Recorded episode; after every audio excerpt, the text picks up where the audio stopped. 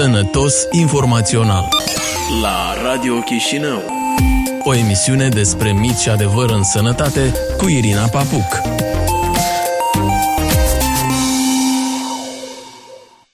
Bună dimineața! Numele meu este Irina Papuc, jurnalist Sănătate Info. Continuăm seria de podcasturi dedicate arderii profesionale printre lucrătorii medicali și astăzi vorbim cu Tatiana Mendeș, psiho-oncolog și psihoterapeut la Spitalul Internațional MedPark. Bună dimineața! Bună dimineața! Doamna Mendeș, din experiența dumneavoastră, în ce condiții ajunge un lucrător medical în fața unui psihoterapeut ca să ceară ajutor psihoemoțional pentru burnout? Uh, lucrătorii medicali de obicei foarte rar vin uh, cu problema, uite, eu am burnout, ce să fac, da? Uh, cel mai probabil va veni cu oricare altă problemă de ordin mental sau psihologic, care poate fi una din probleme care a dus sau duce sau este un component a burnout-ului.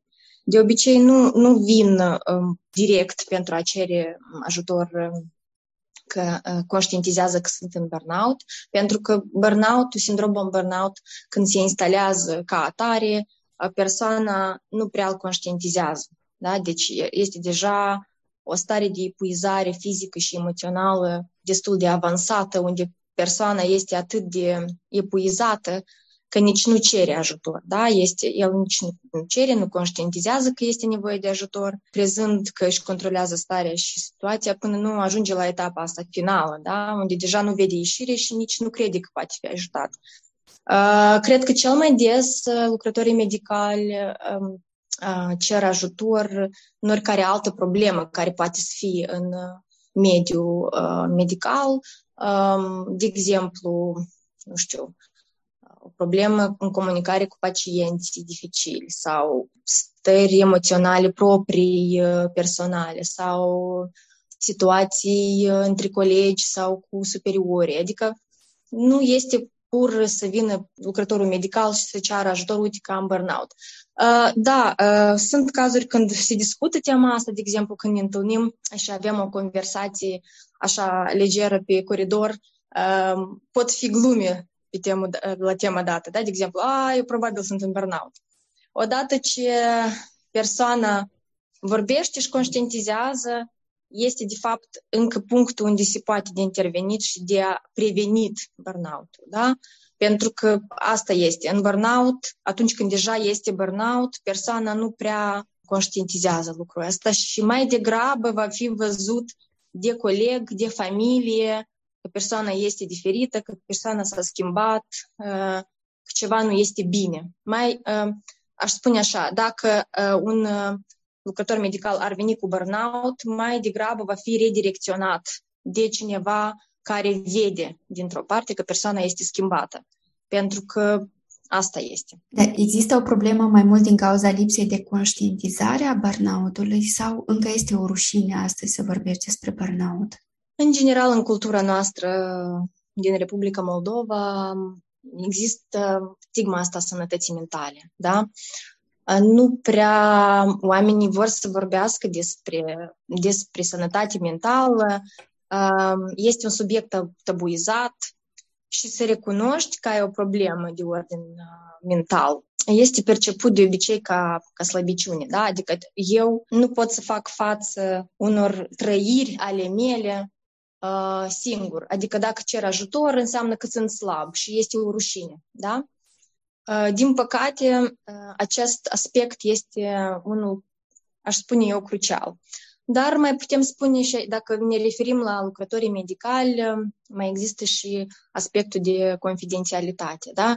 Adică un, un medic, un, o asistentă medicală mai degrabă va cere ajutor de la un coleg da, care este în sistem medical și știe culisele medicinii. În general, lucrătorul medical poate fi înțeles doar de oamenii care știu prin ce ei trec și asta nu înseamnă că un, un specialist în sănătate mentală care nu știe culisele medicinii nu poate să ofere suportul. Da, poate, dar mai degrabă medicul sau uh, lucrătorul medical se va apropia de o persoană care știe prin ce trece ace- această persoană și va avea mai multă încredere decât într-o persoană din afară uh, pentru că, da, este un specific. Oricum, uh, ceea ce ține de, uh, de aspectul ăsta medical, uh, culisele medicinei sunt uh, grele și ele trebuie văzute pentru ca să înțelegi anume prin ce trece medicul, prin ce trece uh, lucrătorul medical uh, în lucrul lui de zi cu zi pentru a înțelege total uh, cum să-l ajuți. Este foarte important aspectul încrederii. Tu nu poți cere ajutor de la o persoană la care nu ai să ai încredere aspectul ăsta este foarte important în, în sănătate mentală în general. Vreau să vă întreb, în condițiile în care uh, noi glumim și spunem că în Republica Moldova ne simțim toți ca o mare familie, fiindcă foarte mulți ne cunoaștem între noi, mai ales Ehm, mai ales uh, lucrătorii medicali, sunt o comunitate care probabil foarte mult se cunosc între ei și atunci există reticența asta de a cere ajutor știind foarte bine că persoana te cunoaște și personal? Da, există și aspectul dat, dar uh, aici, sunt, aici este o monedă cu două fețe, să spunem așa. Pentru unii oameni o să fie un imbold și un stimul să se apropie de mine și persoana are încredere în mine, cel mai probabil ea va veni la mine. Este un tip de persoane care ar face asta și este alt tip de persoane care, din cauza că mă cunosc uh, și știu, de exemplu, că eu lucrez într același, într aceeași instituție cu alți colegi sau cu, da, suntem o instituție întreagă. Poate să se teamă și să nu aibă încredere în caz de, da, în caz că dar, în general, cu cât mai mult persoana te cunoaște pe tine ca profesionist, ca persoană și începe să aibă încredere în tine, cu atât mai probabil va cere ajutor de la tine. Din experiența mea, eu am stabilit niște relații foarte bune cu unii din colegi și am primit solicitări de, de ajutor în, în cazuri când este nevoie.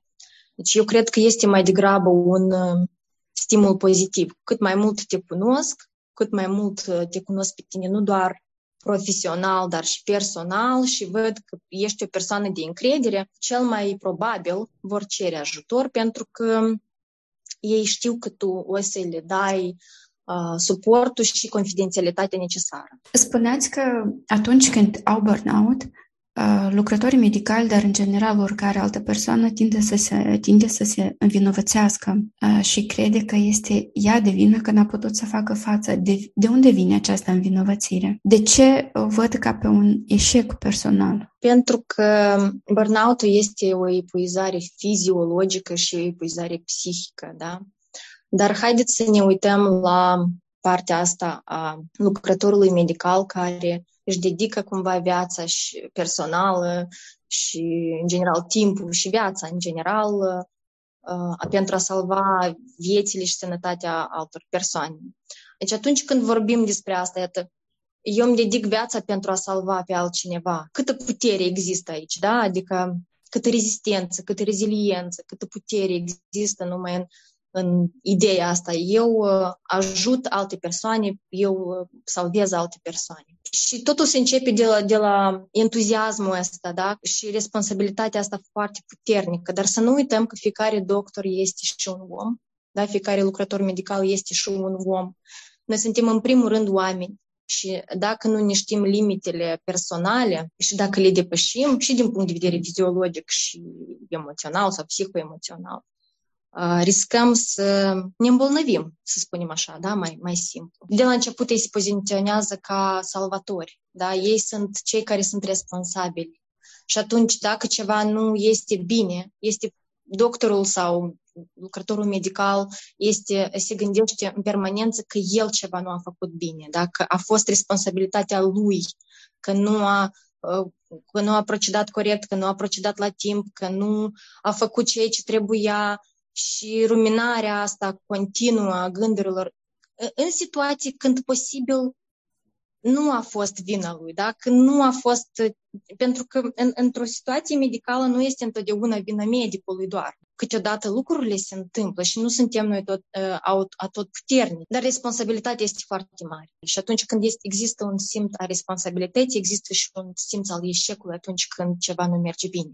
Dar lucrătorii medicali înțeleg foarte bine că nu pot salva pe oricine. Probabil asta și te învață în primul rând există înțelegerea că nu poți salva pe oricine. Dar atunci când tu ești responsabil de viața și sănătatea unei persoane, tu oricum uh, te întorci la situații și o rumegi ce ai mai putut face mai mult.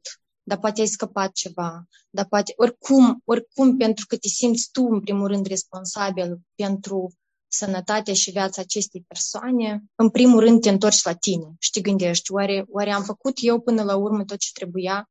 Oare nu sunt eu? Oare... Deci este foarte multă frică și foarte mult uh, în medicină există foarte multă frică. Eu cred că un doctor care nu are frică, el nu poate să, să ducă, da? Pentru că tu ești întotdeauna în suspansul ăsta că multe vieți depind de tine și imaginați-vă cât asta este de, de complicat, de greu de dus, de, da? adică nu este ușor.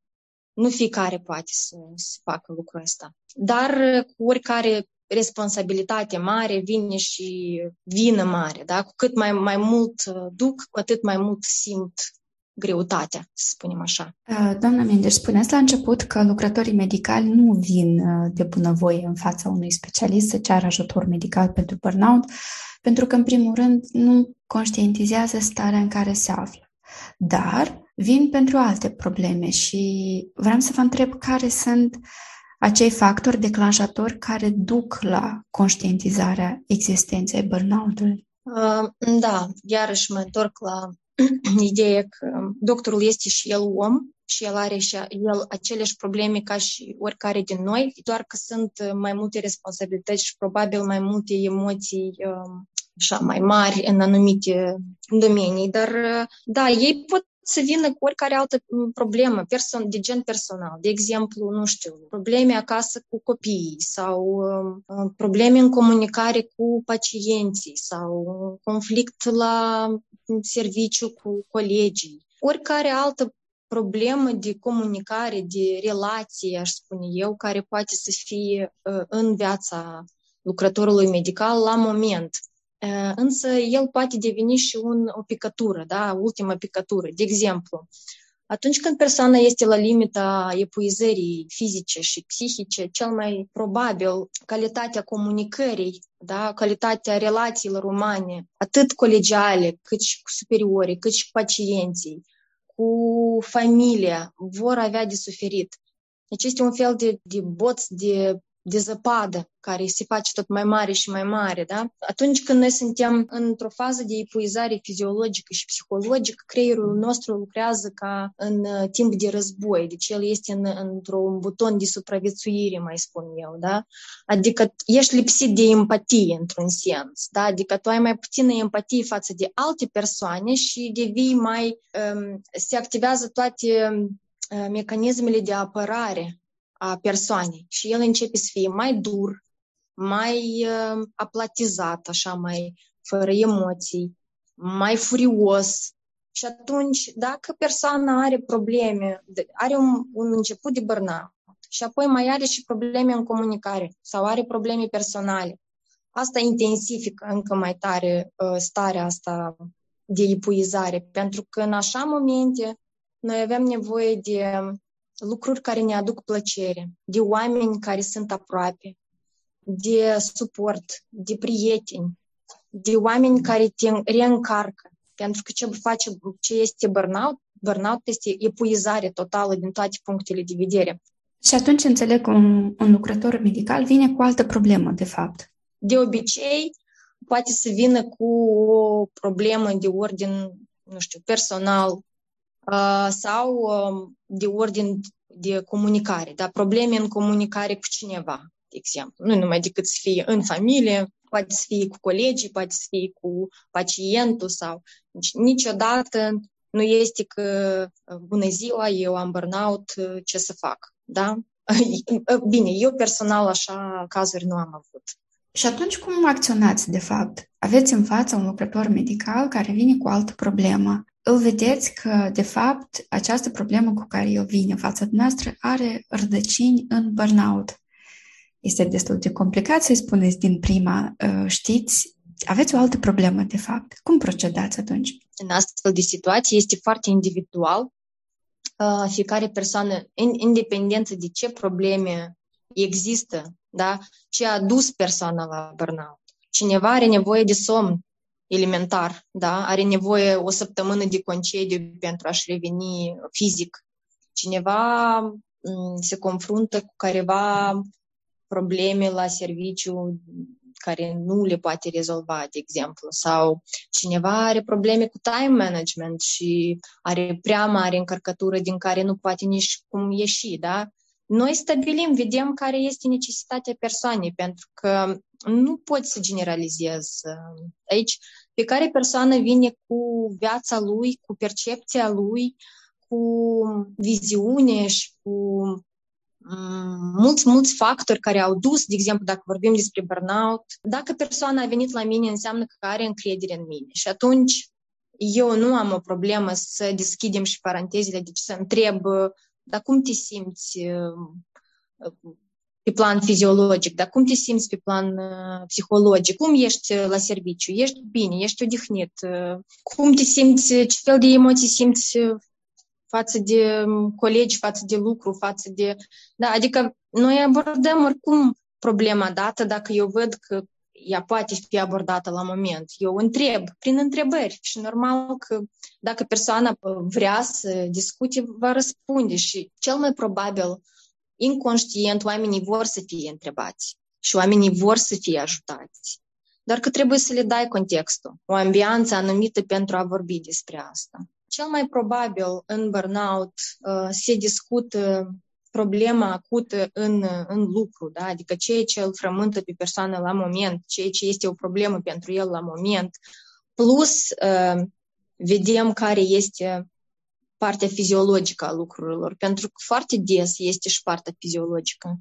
Nu este destul somn, nu este destul hrană, nu este destul odihnă. Dacă înainte o persoană putea să călătorească și cumva să se rupă din, din contextul, nu știu, țării, contextul locului unde el se află, da? El putea să se rupă și să facă un fel de reîncărcare într-un alt loc. Da? Acum este mai dificil de a ieși din contextul în care trăiește omul și de a face un fel de update, da? să spun așa. Putem în general să spunem că burnout-ul este construit pe traume mai vechi? Da, din, dacă vorbim despre efectul acumulării. Cred că pe un fundal de traume mai vechi, dacă mai adăugăm traume continui sau stres sau epuizare, da, este un efect cumulativ al lucrurilor. Dacă vorbim de colegi, strict colegi, da. Sunt doi colegi la serviciu, unul vede că celălalt probabil are burnout, dar nu sunt prieteni, nu sunt atât de apropiați încât să abordeze un subiect atât de sensibil. Care ar fi cea mai corectă cale de a recomanda ajutor astfel încât această recomandare să nu fie percepută ca ofensă? Nu știu dacă trebuie să mergi la o persoană cu care nu ești prieten cu recomandări. Chiar dacă nu suntem prieteni, dar suntem doar colegi, dar ne vedem și vedem schimbări, să ne apropiem și pur și simplu să întrebăm ce mai faci, cum la tine, da?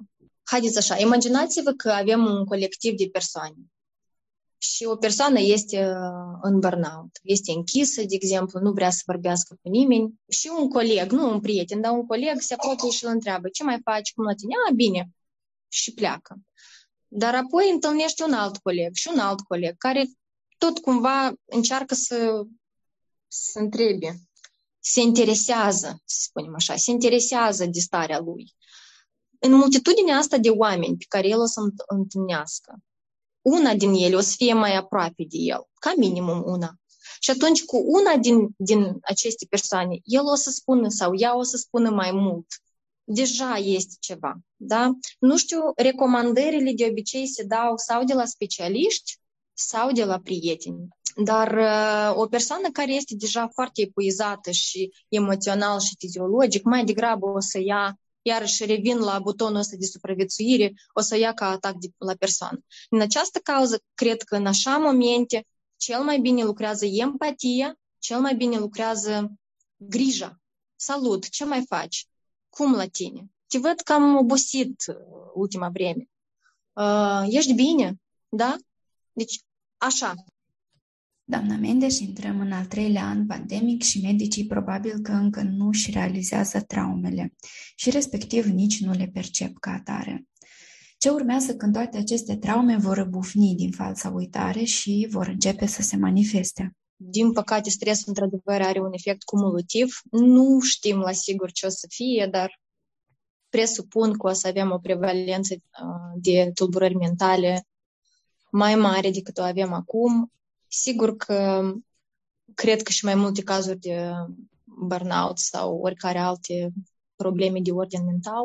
Cred că chiar dacă vor fi, noi o să încerce, încercăm să facem față tuturor provocărilor pentru că noi suntem, de fapt, mult mai puternici decât uh, ne pare, decât ne credem noi că suntem. Dar uh, presupun că prevalența tulburărilor mentale, inclusiv și burnout, va fi mai mare. Uh, pentru că acum, la moment, toți sunt într-o mobilizare fizică și psihică foarte mare pentru a face față pericolului care este acum, da, din toate punctele de vedere și în special lucrătorii medicali care sunt foarte, foarte solicitați și atunci când suntem într-o stare de criză, cum suntem acum, lucrează la maximum și așa, așa suntem noi, oamenii, va construiți și creierul nostru, că atunci când suntem într-o criză, ne mobilizăm la maxim și încă poate nu uh, conștientizăm uh, epuizarea, dar atunci când uh, lucrurile se vor calma, va veni conștientizarea. Și atunci ce va fi, cred că urmează să vedem. Cum se vor manifesta toate aceste răni ascunse? Nu știu dacă putem să prezicem cum va fi, dar uh, vreau să vă spun că pandemia are nu doar aspectul ăsta negativ, uh, mai are și un aspect, uh, aș spune eu, dacă putem să găsim și un aspect pozitiv, pandemia ne-a învățat să fim mai atenți unii cu, unii cu alții și atunci atunci când suntem mai atenți cu alții și cu sine inclusiv, ne ridică gradul de conștientizare, da? Și asta este bine, pentru că asta îmi dă mie, ca, ca specialistul în sănătate mentală, o speranță că consecințele nu vor fi într-atât de, să spunem, să spunem așa, ca o avalanșă, da, deodată, adică cumva nu am realizat și apoi brusc am realizat tot ce s-a întâmplat. Eu uh, observ că persoanele din jur sunt uh, cumva mai atente, cât la sine, atât și la ceilalți. Și atunci, uh, posibil că acest aspect va ameliora avalanșa emoțiilor trăite iată, în perioada asta grea. Nu pot să neg că efectul post-traumatic va fi, pentru că în special cei care lucrează în secțiile COVID și se um, confruntă cu situații complicate, cu situații unde uh, decedează mulți pacienți pe care ei încearcă să se salveze, unde ei se luptă permanent pentru viața uh, pacienților. Um, cred că efectul post-traumatic va fi și noi încercăm să fim gata pentru a-i acorda suportul ăsta necesar după, da? atunci când va fi nevoie. Ce devine cel mai greu de suportat în profesia de medic? Moartea, teama de malpraxis sau poate toate cumulate? Cred că foarte mult depinde de specialitatea uh, doctorului, pentru că ei chiar sunt diferiți în dependență de, de ce tip de pacient au în fața lor și ce fel de situații au de înfruntat în fiecare zi. Sigur că pentru un medic care a dat jurământul pentru a salva uh, vieți și a fi întotdeauna în, să spun așa, în responsabilitatea sănătății altcuiva, uh, oricare moarte pacientului sau suferința foarte mare a pacientului sau greșelile medicale, da? pentru că oricum suntem oameni, la urma urmei toți suntem oameni, nu suntem mașini, dar și mașinile cumva uh, greșesc, să spunem așa. Toate situațiile care le-ați enumerat sunt extrem de grele pentru oricare uh, doctor. Un uh, doctor oncolog și un medic de familie sunt două, două lucruri diferite, două specialități care au și un grad de suferință mai, mai, mai mare sau mai mic, da? Nu spunem că medicii de familie nu au de suferit. Sigur că da. În special acum, în, în, în, în perioada pandemică, pentru că este o încărcătură foarte mare anume pe medicii de familie. Suferința pacientului, moartea pacientului este un stres enorm, pentru că ei fac tot posibilul, își dedică timpul, energia fizică, psihică pentru a salva, pentru a ameliora. Și atunci când asta nu se întâmplă, foarte mult doare. Din păcate, în prea puține instituții medicale există acum psihologi, astfel că medicii nu prea au cui să se adreseze în caz de ajutor, chiar și atunci când conștientizează, ceea ce înțeleg că se întâmplă destul de rar. Ceea ce pe mine mă îngrijorează foarte mult este că pacientul va deveni negrijit o victimă colaterală, căci în epuizare vor apărea erorile Apoi acest sentiment de vinovăție îl va afecta mai mult pe acel medic. Cum poate fi oprit acest cerc vicios? Aveți dreptate, într-adevăr, dacă un doctor este în epuizare profesională sau în burnout, um, pentru că burnout-ul este o epuizare iarăși fizică și psihică, deci clar lucru că ca consecință avem și probleme la nivel cognitiv, deci memoria, atenția și așa mai departe este mult mai scăzută și atunci, da, putem să ajungem și la erori medicale și la uh, probleme care pot afecta pacientul direct, care, iarăși, cum ați menționat, poate să inducă și uh, încă mai puternic sentiment de vină, uh, care încă mai tare va provoca epuizarea asta uh, psihologică în special. Da? Uh, este ca un, un boț de, de zăpadă. Este într-adevăr important la moment și în general ca lucrătorii medicali să știe unde se poate apela la ajutor în caz că au nevoie. Și asta nu este necesar să fie la un psiholog, în caz că au încredere mai mare într-un doctor, psihiatru sau un neurolog, să o fac. În general, dacă este un burnout, poate să fie și ambele. Deci, și un doctor psihiatru, neurolog și un psiholog, pentru că noi avem specializări puțin diferite și dacă un neurolog, un psihiatru poate să prescrie niște medicamente pentru a ameliora suferința uh, fiziologică sau da, uh, psihologică din punct de vedere medicamentos, atunci psihologul poate să ajute să găsească niște, să spunem așa, remedii uh, pentru a ameliora careva aspecte relaționale sau cum să managementul stresului, da? sau managementul timpului sau ceva ce i-ar ajuta persoanei să facă față mai eficient, nu doar părții fiziologice ca atare, ceea ce putem corecta prin pastile, dar și părții uh, emoționale, comportamentale, cognitive, ceea ce ține de aspectul ăsta psihic. Dau un exemplu. Atunci când te doare un dinte, nu ți-l scoți singur, da? Te duci la un specialist care ți-l scoate, ți-l tratează, da? Este același proces și în sănătate mentală, da? Atunci când am nevoie de, când văd că nu mă pot isprăvi, nu înseamnă că sunt slab, înseamnă că probabil am nevoie de ajutor de la un specialist care poate ști puțin mai multe despre procesele mentale sau uh, psihico-uman, da? care poate să mă îndrume, care poate să mă ajute să fac față mai eficient și mai repede, pentru că până la urmă noi toți vrem să ieșim din probleme cât mai repede. Așa este, doar că mă gândesc că mai ales eroarea medicală în Republica Moldova este încă un tabu. Cred că medicii nu sunt gata să vorbească despre asta, deși de multe ori nici măcar nu este vina lor dar probabil e foarte greu să recunoască că asta s-a întâmplat, că asta putea evi- fi evitat, dar nu este vina lor.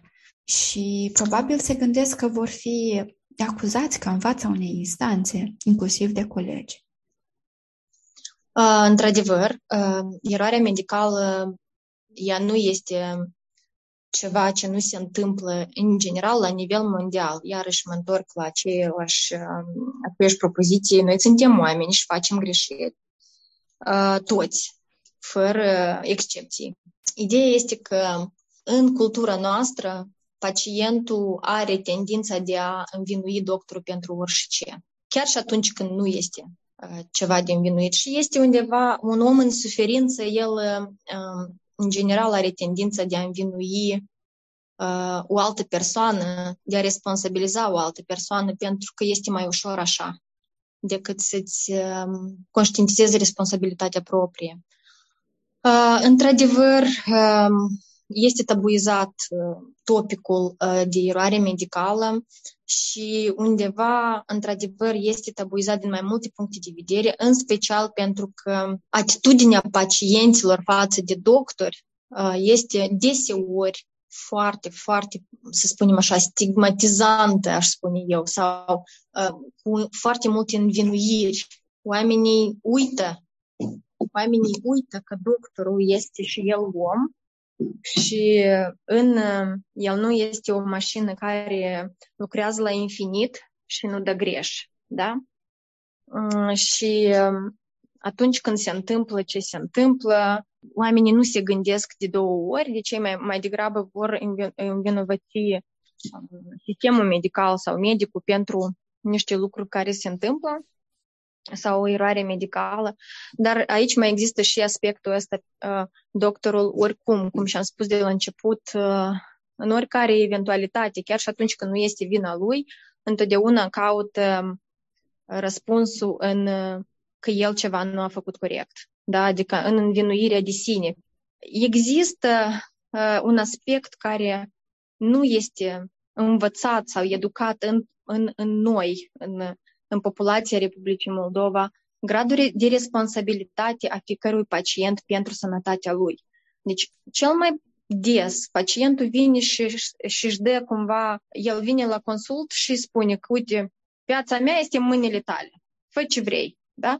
Și atunci, dacă ceva se întâmplă, cine e de, de învinuit? Eu m-am dat în mâinile tale, deci tu ești de vină. Da? Când într-o situație de eroare medicală, haideți să presupunem unde doctorul nu a fost, când a fost o, nu știu, o deficiență tehnică sau oricare altă, pentru că nimeni din doctor nu o să facă special, niciodată. Deci ei nu fac lucrurile special. Ei, uh, unica ce au ei în în capul lor este de a salva, de a salva, de a ameliora.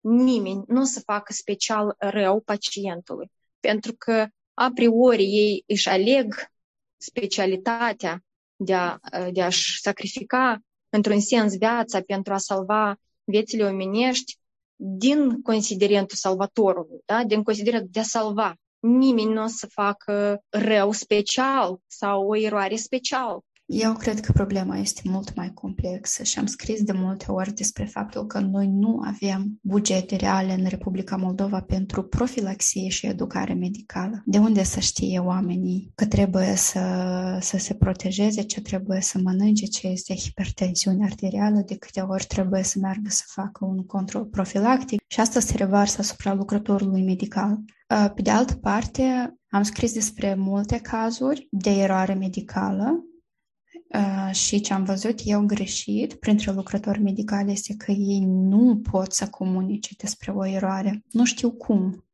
Și nici ei nu sunt de vină pentru asta. Asta se, se educă, cred eu, și ar trebui să se educe printre lucrătorii medicali. De multe ori am văzut pacienți care vreau să știe pur și simplu ce s-a întâmplat. Și gata, nimic mai mult nu vreau să, nu vreau să duc doctorul la închisoare, nu vreau să-l, să-l lipsească de practica medicală. Pur și simplu vreau să știi ce s-a întâmplat.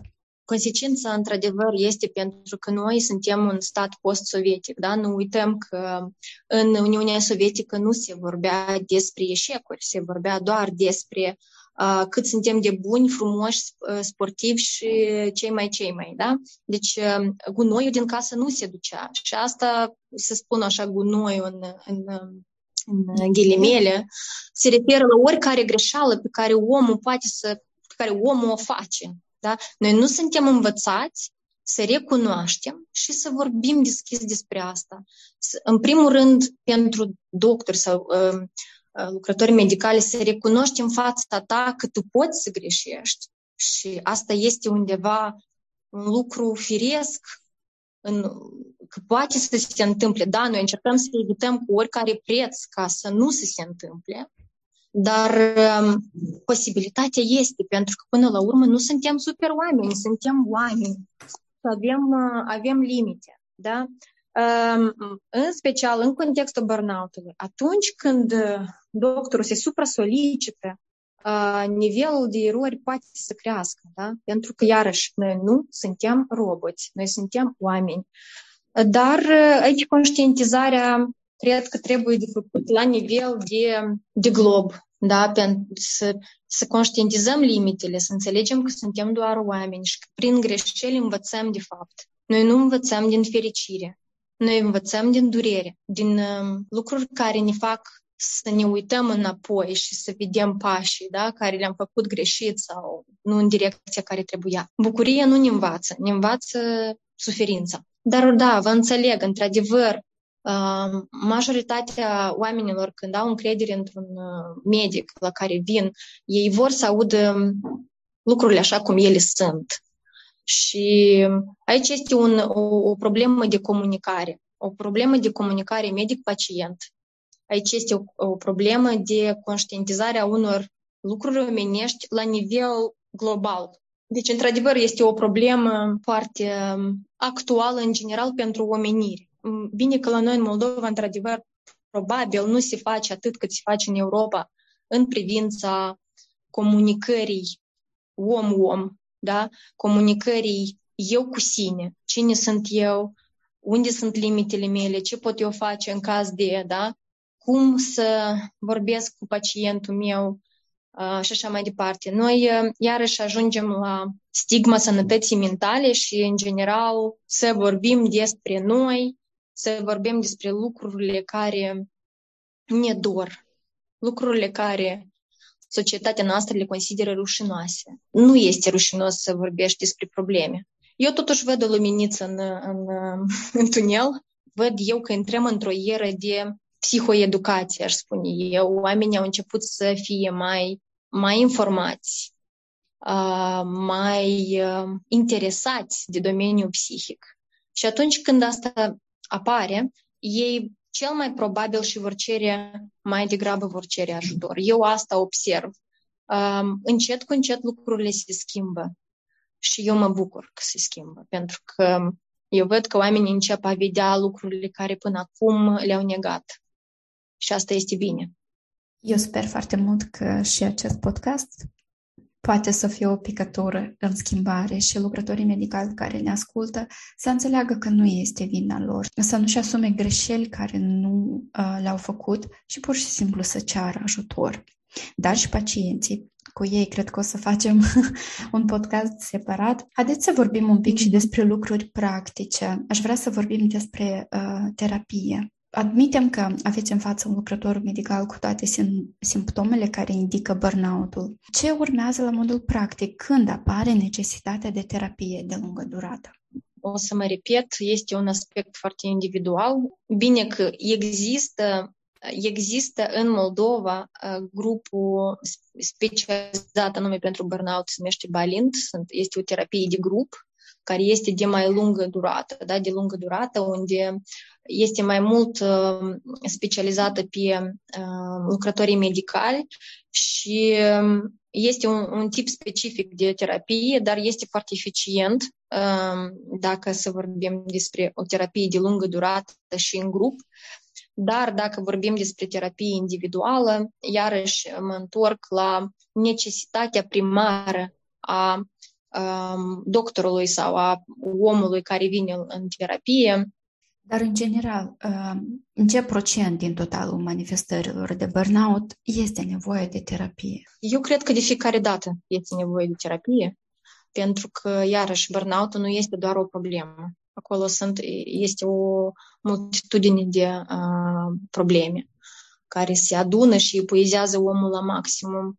Dar dacă lucrătorul medical intră în burnout pentru că este epuizat fizic și el este ok mental și el doar are nevoie de o săptămână de, de, de uh, somn și el uh, are un suport uh, social bine pus la punct, uh, ce am în vedere o familie care îl, îi dă suport, prieteni, hobby, nu știu, ceva ce îi dă plăcere și îl reîncarcă emoțional, atunci, în așa cazuri, omul doar are nevoie de o săptămână de somn și el revine câte puțin, câte puțin la viața lui de zi cu zi și la puterile lui de a face față uh, provocărilor, să spun așa, da? Noi nu putem să excludem partea psihică din fiziologic, da? Mintea cu corpul sunt strâns legate și atunci când suferă una, suferă și alta. Și invers. Poate medicul de unul singur, cu psihoterapeutul, cu psihologul, să lupte și să câștige în burnout, dacă condiția de bază de la el, de la serviciu, nu se schimbă. Eu cred că da, este posibil. De ce? Pentru că într-o situație de conflict uh, sunt mai multe persoane uh, care participă, da? dacă, vor, dacă discutăm despre conflict sau o situație problematică la serviciu, să, să zicem așa. Da? Deci nu este vorba doar de mediu, aici este vorba și de percepția doctorului sau omului care se uită la acest mediu. Și în terapie, bine, depinde de, de școala terapeutului, dar în terapie se schimbă percepția omului asupra situației.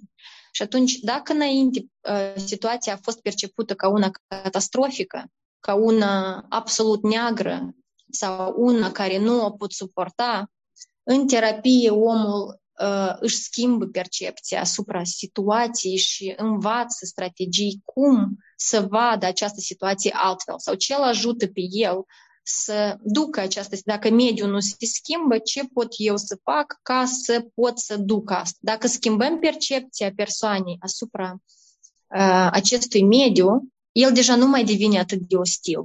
Da? Cheia uh, fiecărei situații și inclusiv a conflictului, da? om-om, este și percepția omului față de alt om și față de situație. Dacă eu scot catastrofizarea și furia din omul care e în conflict, deja conflictul nu este uh, cumva conflictul e întotdeauna e o interrelație dintre mai multe persoane. Nu este doar cumva mediul și omul împotriva mediului. Este o interlegătură, da, un stimul-răspuns, să spun așa. Cred că secretul aici este în terapie, omul învață să vadă lucrurile altfel. Nu atât de catastrofic, nu atât de alb-negru, nu atât de rigid. El găsește o altă modalitate, o altă viziune, cum să vadă același mediu care înainte a fost ostil, el poate să fie perceput altfel. Da? Uh, pentru că noi suntem cumva, um, noi suntem prizonierii um, unor gânduri automate, iraționale, deseori. Noi ne pare că ceea ce gândim noi și ceea ce simțim noi este adevărat, când de fapt noi uităm că într-o situație, într-un mediu, sunt mai mulți actori și fiecare din ei are viziunea lui. Și dacă noi nu, nu, nu ne conectăm în viziune, în valori uh, cu alte persoane, avem șansa de a face un conflict. Deci în terapie se, se discută toate, se, se abordează percepția mai degrabă a persoanei față de același mediu. Da? Și vedem, poate mediul nu este chiar așa, sau dacă el este așa, ce putem noi să facem ca să ameliorăm situația, ca să nu-l afecteze atât de mult. Da? Întotdeauna se găsește o rezolvare. Întotdeauna. Ce înseamnă prea târziu în burnout? Există prea târziu?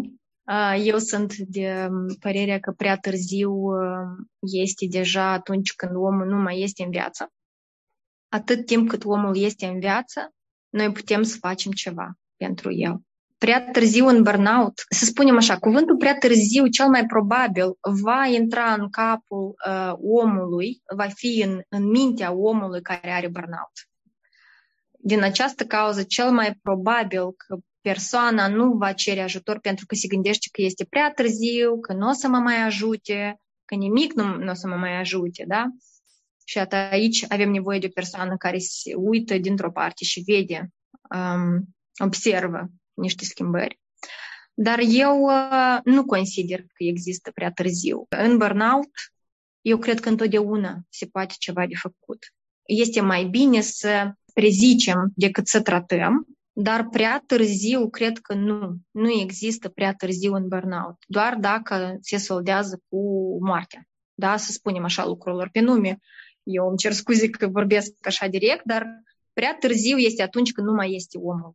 Atât timp cât omul este în viață și sunt oameni în prejurul lui care pot să-l ajute, nu există prea târziu. Deci ne, se implică, poate nu un specialist, poate mai mulți specialiști, dar uh, omul întotdeauna are o ieșire din oricare situație atât timp cât el este viu. Da? Deci, prea târziu cred că mai degrabă este o gândire disfuncțională a unui om într-o problemă foarte, din care el nu vede o ieșire. Și iată aici suntem noi care încercăm să arătăm o altă perspectivă acestui om, că el are. El poate, atunci când ești într-o, spunem așa, într-o gândire negativă, într ca o gaură neagră, da, care îți dă o senzație că nu mai există ieșire din situație. Atunci, iată, atunci trebuie să apară o persoană care îți dă o rază de lumină să-ți arate că nu este chiar așa. Că uneori gaura asta neagră nu-ți permite să vezi uh, realitatea așa cum ea este. Tu o percepi prin prisma emoțiilor negative pe care le simți. Dar asta nu înseamnă că realitatea chiar așa și este. Și atunci, uh, cred că nu există prea târziu. Vă mulțumesc foarte mult pentru această discuție și sper că după acest podcast, măcar un singur lucrător medical va cere ajutor pentru burnout. Vă reamintesc, numele meu este Irina Papuc, jurnalist Sănătate Info și am discutat astăzi cu Tatiana Mendes, psihooncolog și psihoterapeut la Spitalul Internațional MedPark. Ați ascultat emisiunea Sănătos Informațional cu Irina Papuc la Radio Chișinău. Împreună combatem miturile din sănătate. Acest proiect este finanțat de Ambasada Statelor Unite ale Americii în Republica Moldova. Opiniile exprimate aparțin autorului și nu corespund neapărat celor ale Ambasadei SUA.